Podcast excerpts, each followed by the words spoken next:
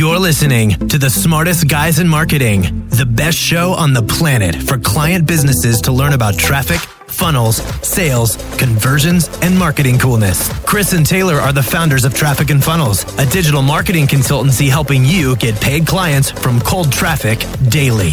Now, here are your hosts, Chris and Taylor. All right, scaling one-on-one offers. Anybody worried about scaling your fulfillment? Hands up. Cool. Who's now? If you're a service provider, you're not consulting or coaching. Now, keep your hand. Put your hand up. Cool. So, scaling, if you're a service provider, looks different, in my opinion, than scaling if you're a consultant. So when do you make the switch to video slash group coaching? Yeah, I guess basically like not doing a service anymore and just teaching the service with you know weekly calls and videos. Well, like if you want to get past like probably 40k a month and you don't want to hire a bunch of team, with then then you would do that. Okay, so should I start doing that now then? Because that's where I want to be pretty soon. Yeah, yeah. Are you taking equity deals? Uh, yeah, we're doing commission on the back Okay. end. Equity is a different game because you can actually get past 50k a month with equity that you can't with like a, just a copywriting package. But if you write a prog- a package and you take a percentage of their sales, then you can kind of get past that. But like, what do you want to be at? Uh, 100k by December. You need to switch. Yeah. And I wouldn't fire your clients right now, but I would start a new program te- offering to teach them how to do it. That way you can take more clients. In terms of pricing, where would you put that if you were starting out with that first? You know. I would like Video ba- program. maybe beta at like four Okay. and just be like, for this is like five clients are going to get this at four, and then that's it. And then we're going to eight. And, and that's pretty much eight weeks video plus weekly calls or biweekly calls or. You can do it a million different ways. It's whatever your clients need to get results. It's Okay. like for the longest time, we just did two group calls a week, and then I blew everything up, and we just changed everything because I felt like we needed to. So it's like whatever you feel like clients need to to get results, you do that. Mhm. Okay. Cool. Which doesn't mean that if a client is unhappy, you're like, "Oh, I just changed." You're always going to have a client that's unhappy, but if it's a repeating thing, it's like, "Oh man, this is a good person," and they're like not getting results, then you know you probably got a systems issue on the fulfillment. Okay. What's your average client value right now on your services?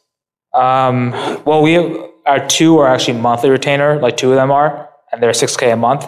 The, the new ones are like around 12,000 total over eight weeks, And then how much time does that take 10 hours a month. for those clients? What's that? Versus for those current clients, Yeah, well, one's different because one, one we do everything. We do like direct mail, radio, TV, everything. So that's a lot more time. But the main ones are just direct mail, and that's like 10 hours a month. so it'd be interesting to know like the actual value of that client per hour Okay. because they might be taking up like 60% of your time. We had this conversation with someone yesterday where like you think maybe it's a big contract, but the actual time that it's taking you, it's not worth it. Like what if you were able to recapture 5, 10, 15 hours a week to where you can put into the new offer you know, for your consulting? Mm-hmm. That's that like that's a massive key is understanding like identifying where you're at in your business and what you should be spending your time on. And it's interesting, even though something's generating revenue, it might not be the best use of your time. This is for you because I think you're a little bit further ahead than some people, but I would keep that in mind. Yeah. Like, what if you're able to give 20 hours a week right now to the done with you offer? You could be at 100K, you know, October, Yeah. especially with an offer like that. It's super hot. Mm-hmm. I, I mean, is there a certain number you guys look for in terms of like, hey, like I'm charging so and uh, you know 10k for the offer. I expect to spend like five hours a month. Or- or- I mean, what's like the Well, he's actually is there a number? He's know? actually getting into economics right now with you. So you want to make 100 grand a month. You need to actually charge $625 an hour at the minimum if you're working 40 hours a week. All right. What you'll probably do is you'll probably do this analysis and that person's probably not paying you 625 an hour, probably. So that gives you an indication that eventually you're going to have to let this client go and or up their retainer so that it, it fits into your economics. And then if you have team, like, so you have to pay out two other copywriters and you pay them a combined $10,000 a month. For their 100 hours or whatever, then you've got to subtract that number from your 625, and then your hourly rate needs to bump up to make up the difference. Make sense? Right. Yep. So then you know what your pricing needs to be. So basically, look at the actual net profit to me, Yeah. and then multiply to get what I need in terms of the total package value. Yeah. So what people want to do is uh, they want to like have some formula for what the market will pay, but the market will pay anything you tell them to. That doesn't mean you manipulate them and just overcharge because they'll do it. If you look at like Amazon, like Amazon is, can lose money because they want to actually grab the whole market, and they did. Nobody can get into the U.S. market with e-commerce anymore. Amazon's the biggest because Jeff was willing to tolerate the pricing being so low for so long, and now he has the whole market. But what if he was just like, well, I want to make money? Then somebody else came in and competed with him. And you learned this from Sam Walton, who went in some cities and forced stores to discount, and then Walmart took over the market. So what you want to do is if a competitor comes into your market, what you want to know the number, like what's the lowest I can tolerate that I'm willing to go to, and still have all of my other goals met. And then you probably want to charge that. Mm-hmm. So I can tell you with Client Kit, like we actually don't make as much money as you think we do because camera's expensive as hell. and Adam and Ben wants to get paid for some dumb reason. so you got to sub out all those costs, and then we're booking the events and paying Charlie for coffee. So you get to the end of it, and it's like, okay, we can tolerate a certain amount of money. We would like to be up here eventually. So we were going to do that is we're going to build out better and more and higher value in the back end so that you guys stick around. Nobody's staying in Elite because we're just like, give us more money. How do we make Elite better? How do we make you more money? How do we innovate value on the back end? But we're going to tolerate the lowest amount on the front end that we can. So that's how you want to set your pricing. If you want to take over, if you just want to make a you know a, a decent living, and then that's different. But we want the whole we want the whole market. So the members are seven dollars. Like it's why a sales mentor is like a hundred bucks. People are like, "Why are you charging so little?" And it's like, I'm going to actually discount it more. Like I want the whole market. That's how you set your pricing. That makes sense. Yeah. Dude, that was so good. Let's talk about since we're talking about scaling. Let's just hop into the mistakes we made. So you want to go first? The Biggest mistakes, mistakes we made for while scaling. Uh, I think one of the biggest mistakes we made in scaling, if we're talking about traffic and marketing, is optimizing. We built a funnel one time 10 years ago. No, it wasn't 10 years ago. You guys were supposed to laugh at that point. Thanks for that. But no, when we first launched the business, you know, we're still running the same webinar. And one of the things you have to, for you to be successful and be in the game for a long time, is being aware of where your market is right? How many other people have come into the market, stolen our stuff, ripped off our languaging? How many other competitors have come into the market, right? And so we've had diminishing returns. But what hasn't happened is we haven't optimized and bettered our messaging and, and gone to more platforms for us for where we want to go for the future. So we got a little bit behind curve on that. Yeah, just on that topic, like we talked to you yesterday. Like there are three options you have in pretty pretty much any project. You can innovate, which is like creating new stuff, like what we just did with CK. We were innovating, like innovation mode, creating something brand new, creating new webinars. Then you can optimize, which is taking what you've innovated and improving. That's the the phase we're in now, where it's like I know literally everything about you. Like I could go into your file and see how many calls you've had and how many Q and A sessions you've been on and how many emails you sent us and whether you're doing your work or not. And I'm trying to optimize you to make sure that you make money so you keep giving me money. That's like optimizing that. Or you can take it on the front end with what he's doing. He's like, okay, we had a 30% conversion rate, but nobody's seeing the new webinar. So you're optimizing. How do we, how do we give them something like, how do we, he's not really innovating, but he's taking what we already have and, and optimizing it. Make sense? Then you can replicate. So you can take, you can take something that you've already built successfully in one area of the business and you move it over into another area of the business. What most people make the mistake of when they scale is they innovate, get some cool results, and they either get in this like loop where they just can't escape innovating, or they just skip right on down to replicating. Like I could freaking start eight new businesses. nothing's optimized. So somebody else who knows this process is going to come into your market and steal everything from you. You know what I mean?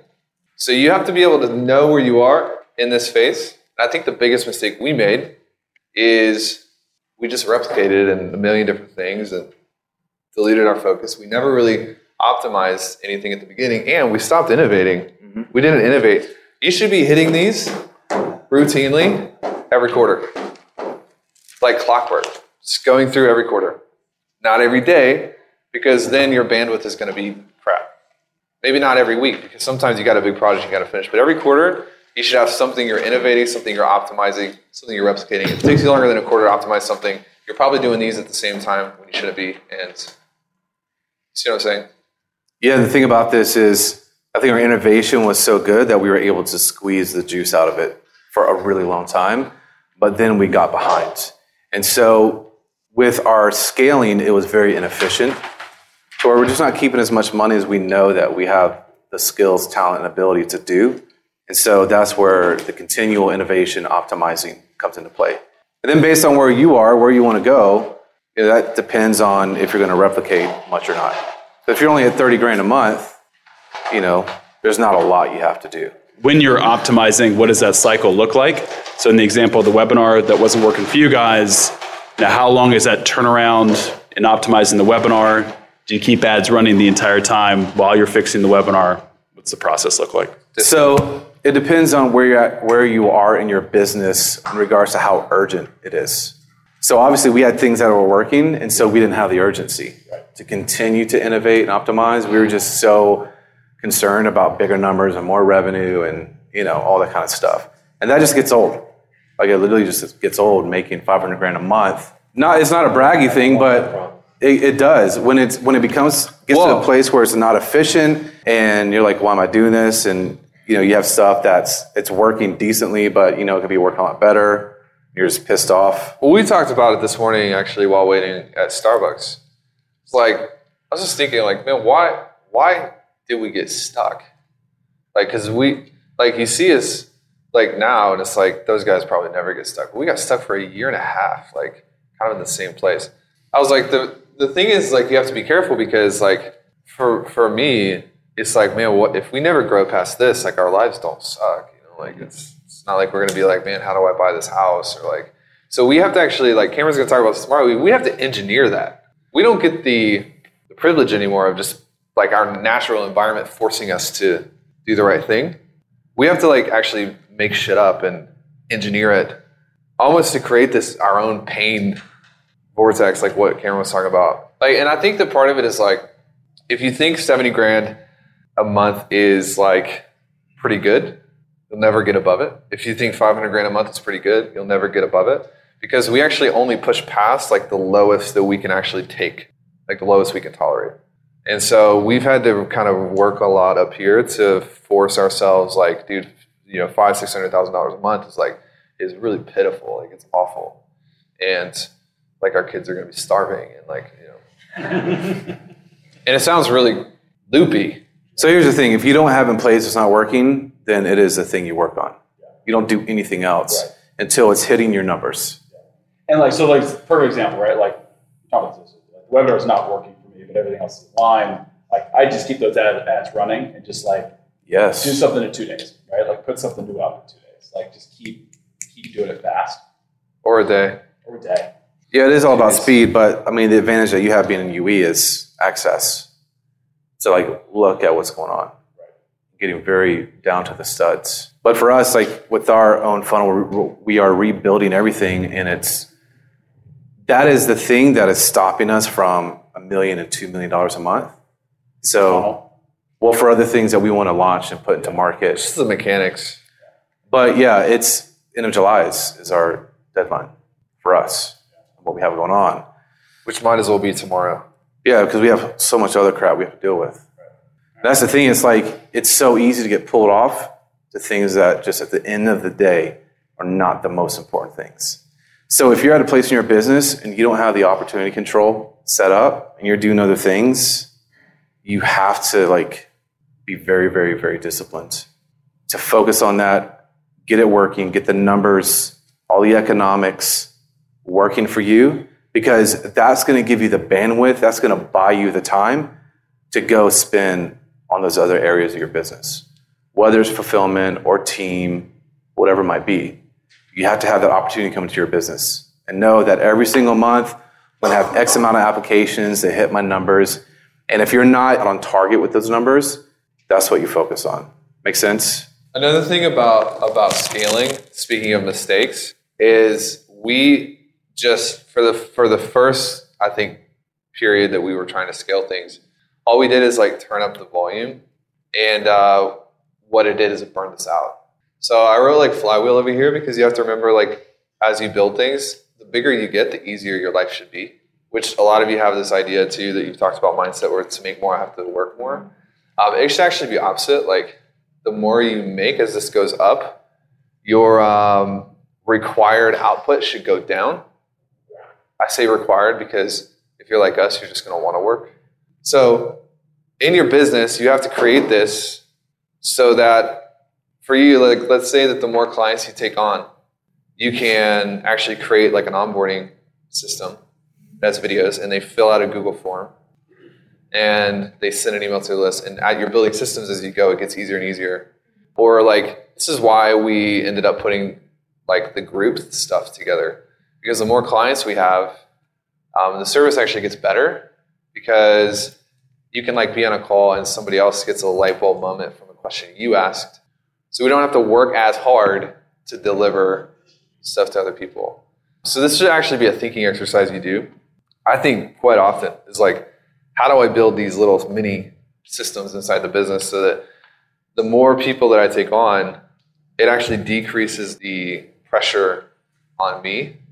So, like a team can be a flywheel, a Facebook group can be a flywheel. If you sell, you know, physical, like if you send out welcome kits, like the more we take in terms of clientele, we can decrease our prices. Sales mentor and the memos is a flywheel because we've worked out negotiated rates, which impacts what we charge you. You see what I mean? Like everything as we grow, it actually gets better. Any other questions on that particularly? I'm just trying to think of because each of my clients have their own unique business, and I know that we do here too. Right? Yeah. Um, so I just want to make sure that I'm still serving them in a way that can like kind of handhold them through their specific issues, but also to where I can scale to you know. Okay, cool. So the coaching system we have right now uh, with the one-on-ones is a flywheel. How? Pop quiz. specific expertise, they're going to patterns better about problems. They're deeper in mm-hmm. their respective expertise. Yeah, Okay. and so because of that, you'll be able to then optimize those specific areas of the business. Yep. What else? Anybody? If we had 80 clients, I can hire more of them. If we had 120, I can hire more of them. And the more clients we take, the revenue is actually dispersed out for getting six of Cameron's. And if one of Cameron can do what he's done, what can six of them do? So the product gets better as we take on more clients. This is why people will get all messed up about scale. Is because they're like, they, they think to themselves, they're like, well, I'm like burning out right now. I'm like, it's a one on one. Well, what happens when I take 20 clients? yeah, like if you don't change anything, you're going to die. That's what happens when you get 20 clients. So this goes back to the innovation thing, but make sure you're innovating things that actually get better with volume, not worse. What what people do in the market now is they just don't care. They're like, I just want 60 clients because of the money. And then you can't get help and you can't get support. This is who you're going up against. So it should be easy to win. Yes, you care. So the coaching system is a mega flywheel. What is scaling to you? Um, being able to help as many people as possible, but still. What does that mean? Um, Is that like 100,000? No, because it still needs to be like intimate enough where, and maybe this is selfish, that I see the results for them and I can Okay. make that impact with them. Like I don't want to be so far removed from it that I don't see that because that's important to me. That's my why, right? So yeah, I don't want it to be this huge machine where I like all this stuff's happening behind the scenes and I don't see it because that's important to me. So I guess for me, it's like the struggle of I like the intimacy of the one-on-one because I can feel the change for them, and that's that keeps me going. But at the same time, I want to do that for more people. And I also want to scale, of course, for the money and all of that. So, how do I find the perfect balance? Well, it doesn't have to be a perfect balance. What's most important to you?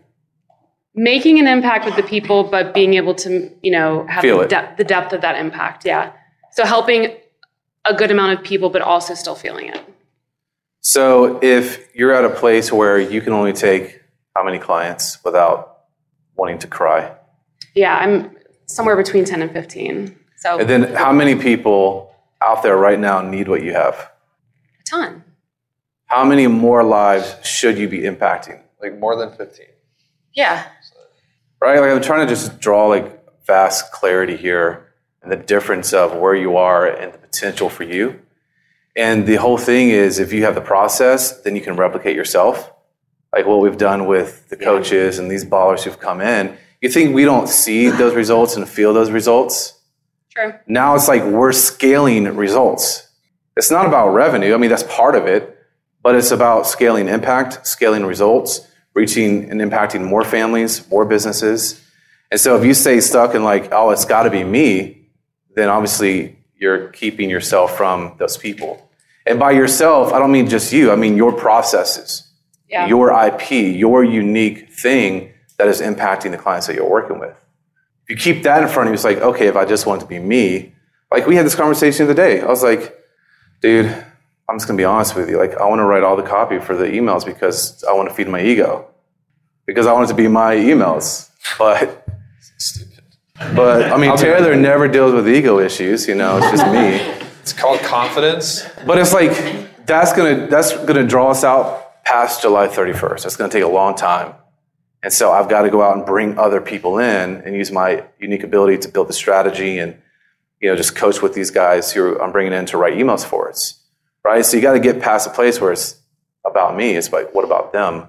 Especially knowing the impact that you do make, the change that you do bring. That for us, like like I get overwhelmed by all the case studies. I'm like, I want that. I want that more and more and more. Like I cannot keep up with all the case studies that are coming into the group that are posted on the tank page, you know, because impact begets impact, right? And you just get to this place where the more impact that you make on people's lives, the more confident and bulletproof your belief system is in yourself and your process, offer, and what you do. So if, if it's like ever a rare occasion where I get on the phone with someone, my confidence in, in regards to sales, and it would only typically be UE, is extremely strong. Like I have not one ounce of doubt that we can help someone if it's, you know they have the right things. How do you guys trust people with that? Like that's you- you're taking a lot of your business and, and, and giving it to other people. Maybe that's a control issue with me, but how do you take that kind of responsibility and put that on other people and feel good about Well, it's not. getting It results? doesn't really come down to trusting people. It's typically a lot of times just going to be your fault for being a bad leader. You recognize what it takes, like the things that are needed to get someone results, right? And so, I mean, we're talking a little bit kind of on the team stuff, but if you know and you assume that people are going to mess up, it's just how often, right? And you have a limit. yeah. That's a whole bigger topic to talk about that we have a lot of experience with.